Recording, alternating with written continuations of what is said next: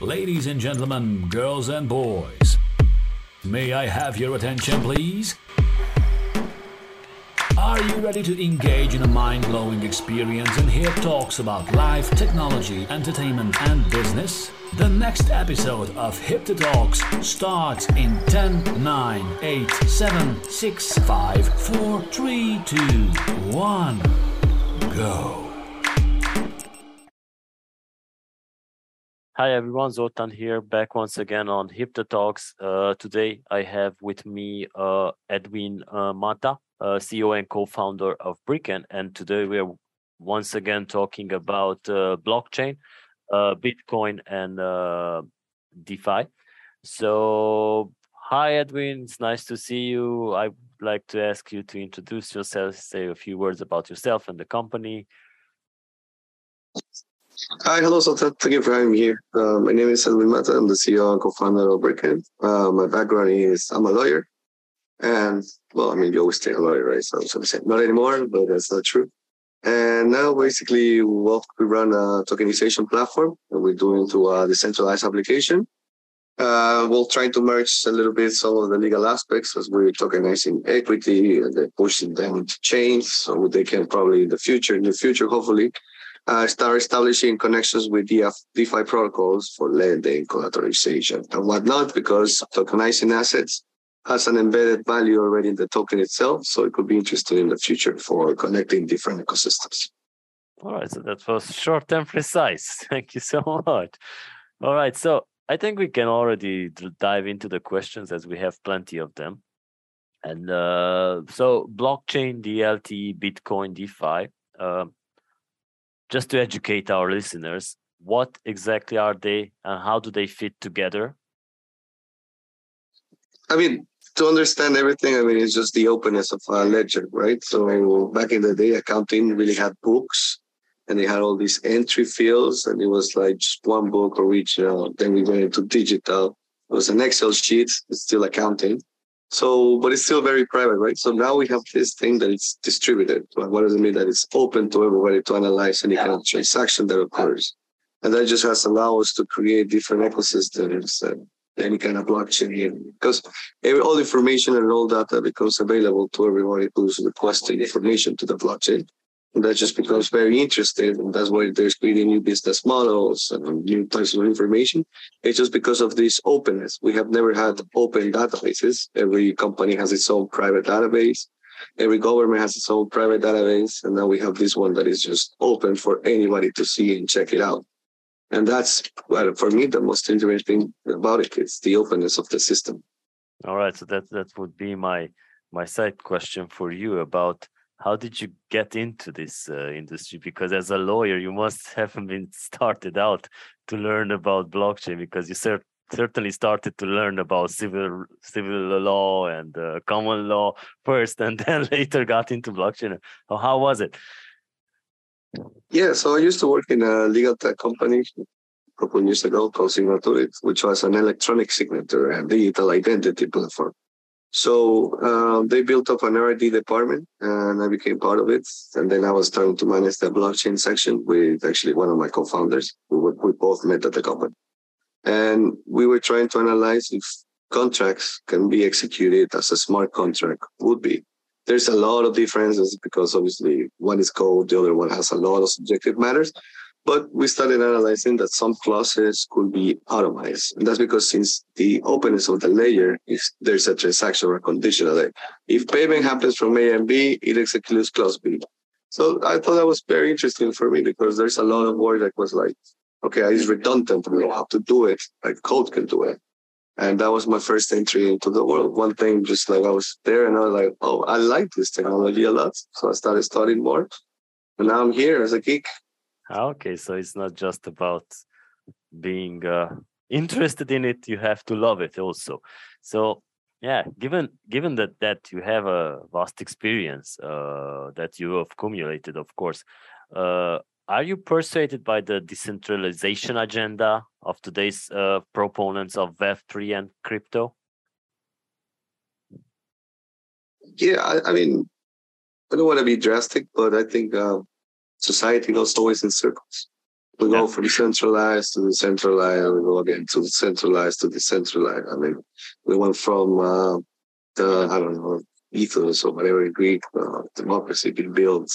Then we have monarchies, and then we have like parliaments, and then we have blends hybrid. So I mean, technology is probably the same, right? So uh, I do see a lot of centralization factors happening in a decentralized space because of accumulation. And we, we, we've seen it even with Ethereum.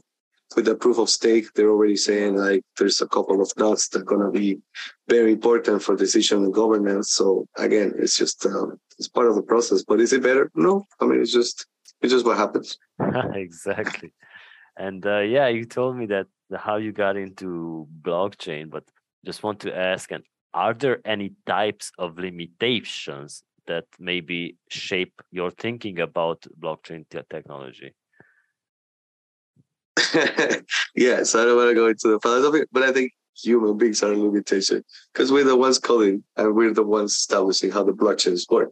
So it's always a matter of personal interest. There's a lot of actually agnosticism in the sense that they look for the better being, but in the end, a lot of us, not saying me per se, but saying the ecosystem itself, there's money to be made, right? So I build a company. Yeah, I do want to tokenize equity. I want to be more efficient. I want to optimize processes for companies, but I also want to eat and I also want to travel. So it's kind of like the factor is there.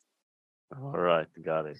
So yeah, I'm very curious about what led you to create a decentralized platform that benefits both investors and businesses as well? I mean, it was a matter of opportunity. We, I've been always looking into the real estate for flipping. I mean, I never had the cash flow. And then when I had opportunity arise, I thought about like asking the bank for a loan, but I couldn't do it because I was a freelancer. So here in Spain, it's very limited how you yeah, get money from banks. Yeah. they were like, no, you're a freelancer. But I was like, but I do have income. I'm not saying high or low. Just like, it's a steady one, just mm-hmm. doing performing work here and there. And they were like, no, but you're a high risk factor because tomorrow you might not have a job. And I was like, yeah, but an employee can kick out as well. So it's like, it doesn't make any sense. So I was looking into crowdfunding platforms and I was checking out all the kind of methodologies for raising funds. And obviously I came from a startup helping and then as a lawyer, the raising, the VC. So it kind of like blend everything into like a big milkshake and then hopefully it tastes like strawberry. We don't know what's going to happen, but we have hopefully the right ingredients to make something massive. That's what I do believe. All right, so that's that's that's a really interesting answer. So, could you tell our audience, and I'm also curious about how does the platform actually work? Uh, uh, yes, of course. I mean, um, not only we went through studying the market for crowdfunding. Obviously, you have to benchmark uh, competitors or possible competitors in the future. And then we learn from all of that. We created an MVP. We don't even use that technology anymore because everything we thought how it would work the market, we were not necessarily wrong, but we would have been tested to the to the ground end. And then we did decide to do an ICO and raise our own funds. And we didn't do it with VC the first round. We did it with community. So we started understanding what are the pains for raising funds, what are the pains for the investors, how to merge everything. So that skin in the game allows to create what we have now for a platform where it's like all the pains that we have, because we were looking for actively for, I want to raise ICO. I need, uh, I need to do this. What happens with the KYC? What happens with the funds being raised? Uh, am I going to provide them with voting schemes? Am I going to transform myself into a DAO? How are they going to vote? Where are they going to find me? So all of those pains, we just started analyzing and we designed our platform, which is really like a problem solver in that sense because everything that we experience afterwards is still know-how. For example, now we have problems in auditing our finance statements because all the transactions, yes, there are meters scan when you had a cross cross reference with the KYC or distributing later whatever interest or airdrops or everything. So all of that still know-how that we're embedded into the platform that we have. All right. So it's basically you guys have put in all the experience that you gained uh, in terms of uh, know how and uh, help people with a one stop shop, basically. With uh... Yes. And I mean, functionality wise, it's, it's very simple. It's a dashboard, it's a token wizard, it's kind of like just these functionalities. Many of the things happen as if you were in the Typeform. So it's kind of like we really used everything that we needed and then just created this like uh, this application. And we're super excited. We're getting really good feedback because we made it from the beginning very simple because we understand people don't like to read anymore. They're just like, my click, want to do everything. it's like, it's not so simple, but we're allowing people to do everything click, click. Don't worry about everything that is happening and then making it attractive. So we pushed a lot in the UX sector. Actually, two of our uh, three front ends in the back, uh, they have UX experience or I specialize in UX. So since the beginning, we were always pushing for that, for that experience, right? Yeah, that's that's fair enough. And yeah, uh, I'm, I'm, I'm, since I have you here and, and you have all this knowledge, I just want to maybe ask you and, and help our audience understand how does uh, like what does decentralization look like across uh, the broader venture ec ecosystem? Could you repeat the end part please? Yeah so what does decentralization look like across the a broader venture ecosystem this is this is a very good question in the sense that when I mean I still have my centralized friends, so to speak, or yeah, and they really don't understand that this is an opportunity, right? They think like this is like crazy. They're like, guys, it's not so crazy. You go every four years and you vote. I mean, and then it's like, or you go to the city hall and then nobody goes to the city hall anymore. But there's usually city halls do a lot of surveys. Nobody takes them. And like that, we're not inventing democracy. That's always been there, but they just don't use it anymore because you stop believing in the system because it's not transparent. So what we're trying to be here is a more transparent democracy. We're not inventing anything. We're just optimizing and making something that we already use, and then just putting that layer of technology, which allows us to really believe that transparency, democracy, voting, representation, and governance, all of these things can be clean. So for me, it's very funny that one of us, for example, companies say like, oh, but once I have an open source code or I have a DApp and everybody can use it, I lose the monetization factor. And it's like, uh, do you really do that? I mean, don't you think that, for example, Uniswap has 11 employees and is crushing their metrics on a day to day? Or Ethereum, how many billions are on transactional fees and they're crushing their every day.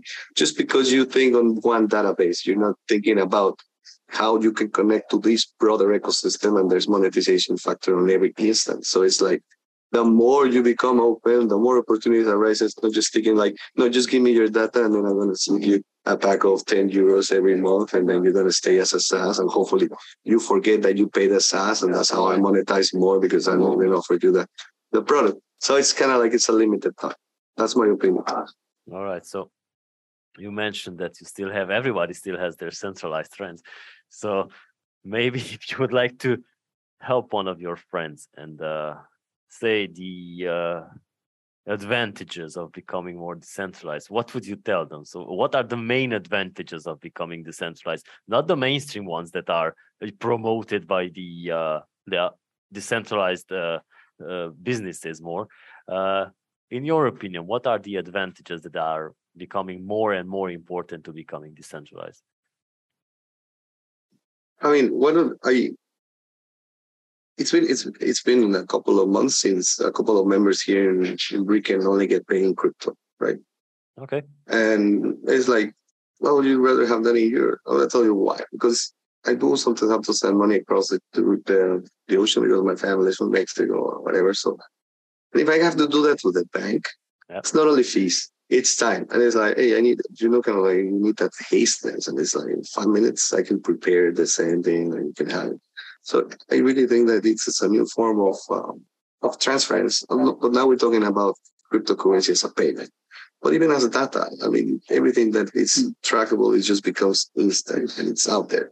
So it's a very efficient factor of just everything. And then obviously some will say like, oh yeah, but some blockchains are inefficient because if you use an Ethereum transaction, it can take five minutes. Are we really gonna go mad for five minutes when we just so like hours or days. It's like, are we? But that's that's a good thought. No, maybe the you're going to be microseconds. People will say like we need nanoseconds because we just like to ask more. But I think uh, one of the biggest factors of this decentralized world is just how everything is so fast because everything is connected. I mean, everybody has the same information. I transfer you because I owe you 20 euros.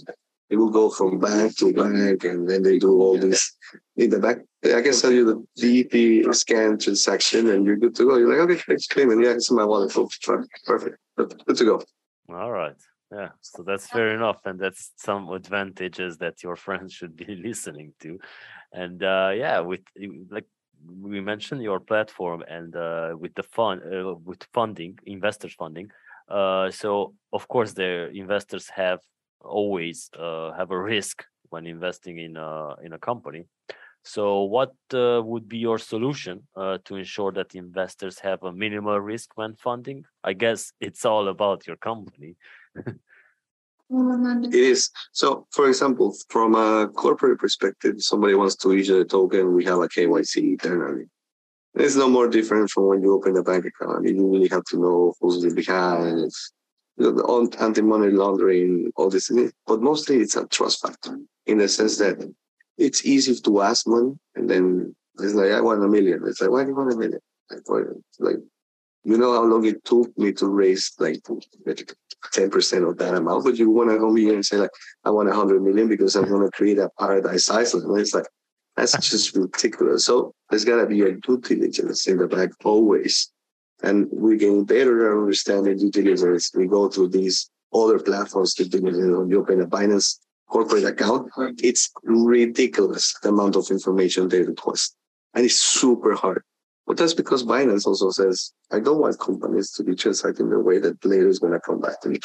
So we still learn from that in the market on what to ask. And then from an investor point of view, KYC. We have this, uh, we embedded this platform called Sumsub, and they're the biggest provider of KYC because we need to really not put a pain in the company of who invests. So because of anti-money directors, we don't want to put them in that position. So we do uh, facial recognition, ID, proof of domicile. And we also track uh, wallets because since everything is trackable and everything is open, you can establish risk factor of the wallet that is being used for that purchase or whatever. So in a sense, it's uh, what we're trying to do. It's, uh, it's a trust ecosystem. And lastly, going back to the corporate, okay, you can pass my KYC, but the people that have to raise funds are the ones that have to provide the most trust to the investor.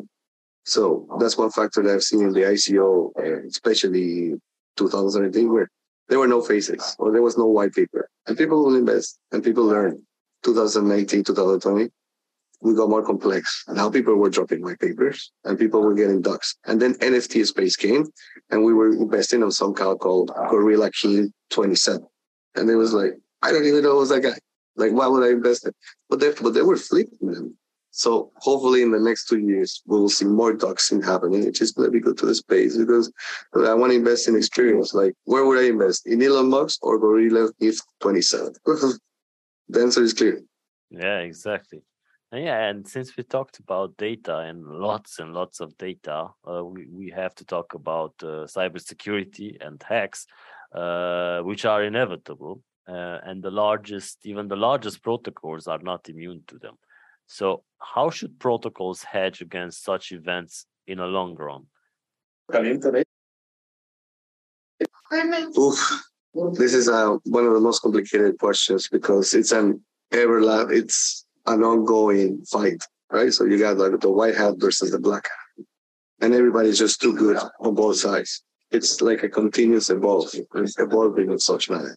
And how do you fight that? Well, you have to get audited, not only smart contract, but also implement good politics, procedures internally. If something happens, you have the procedure to shut everything down or not. But this is like an ongoing exercise all companies have to go. It goes just because you got audited once. So I mean, like I'm clean. No, actually, you're not clean. Uh, I've seen a couple of audit certificates where they have like a red sign and they, they stop doing it.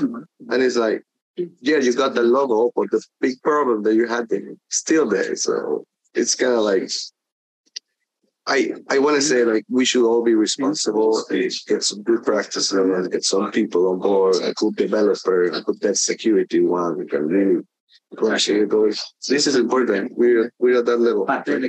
We have to. All right. So, so yeah, that, that that's what's a hard question, and that's why I saved it for last, just before I ask you about. Thank you, Zoltan. uh, that's before I ask you about the uh, outcome of uh, 2022 and 2023 in terms of decentralization. What what is in your opinion the the next step, and then what are going to be the major developments that are coming? I mean, I come from the tokenization world, and I see like one of the biggest developments, which is going to happen. So this is my perspective, right? So bear market hit and obviously institutional government, they use it as an opportunity to say, oh, crypto, we told you, like we own you and we protect you. And I mean, some really went deep into it, right? But yeah. actually, it was super good that it happened. I think uh, rinse and repeat, right? So when you trade, you always rinse and repeat. You don't stay holding. And it was ridiculous the amount of money being flooded in, in projects that really didn't have anything, like we spoke.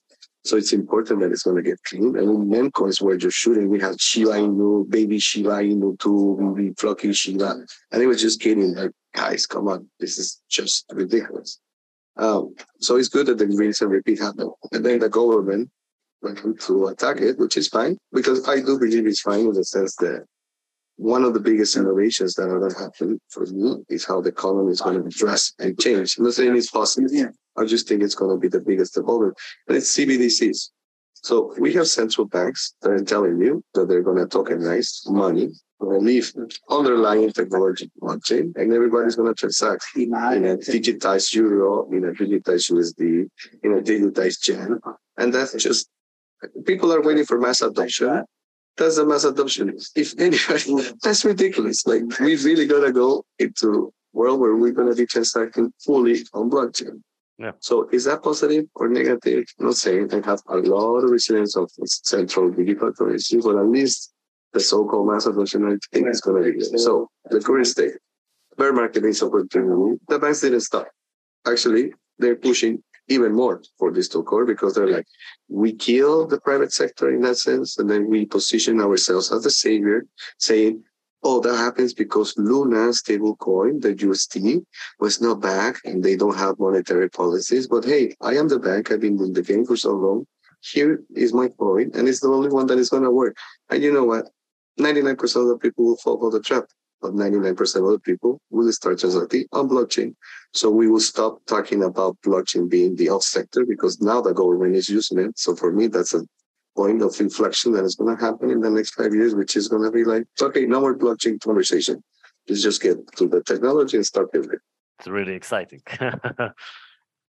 Over.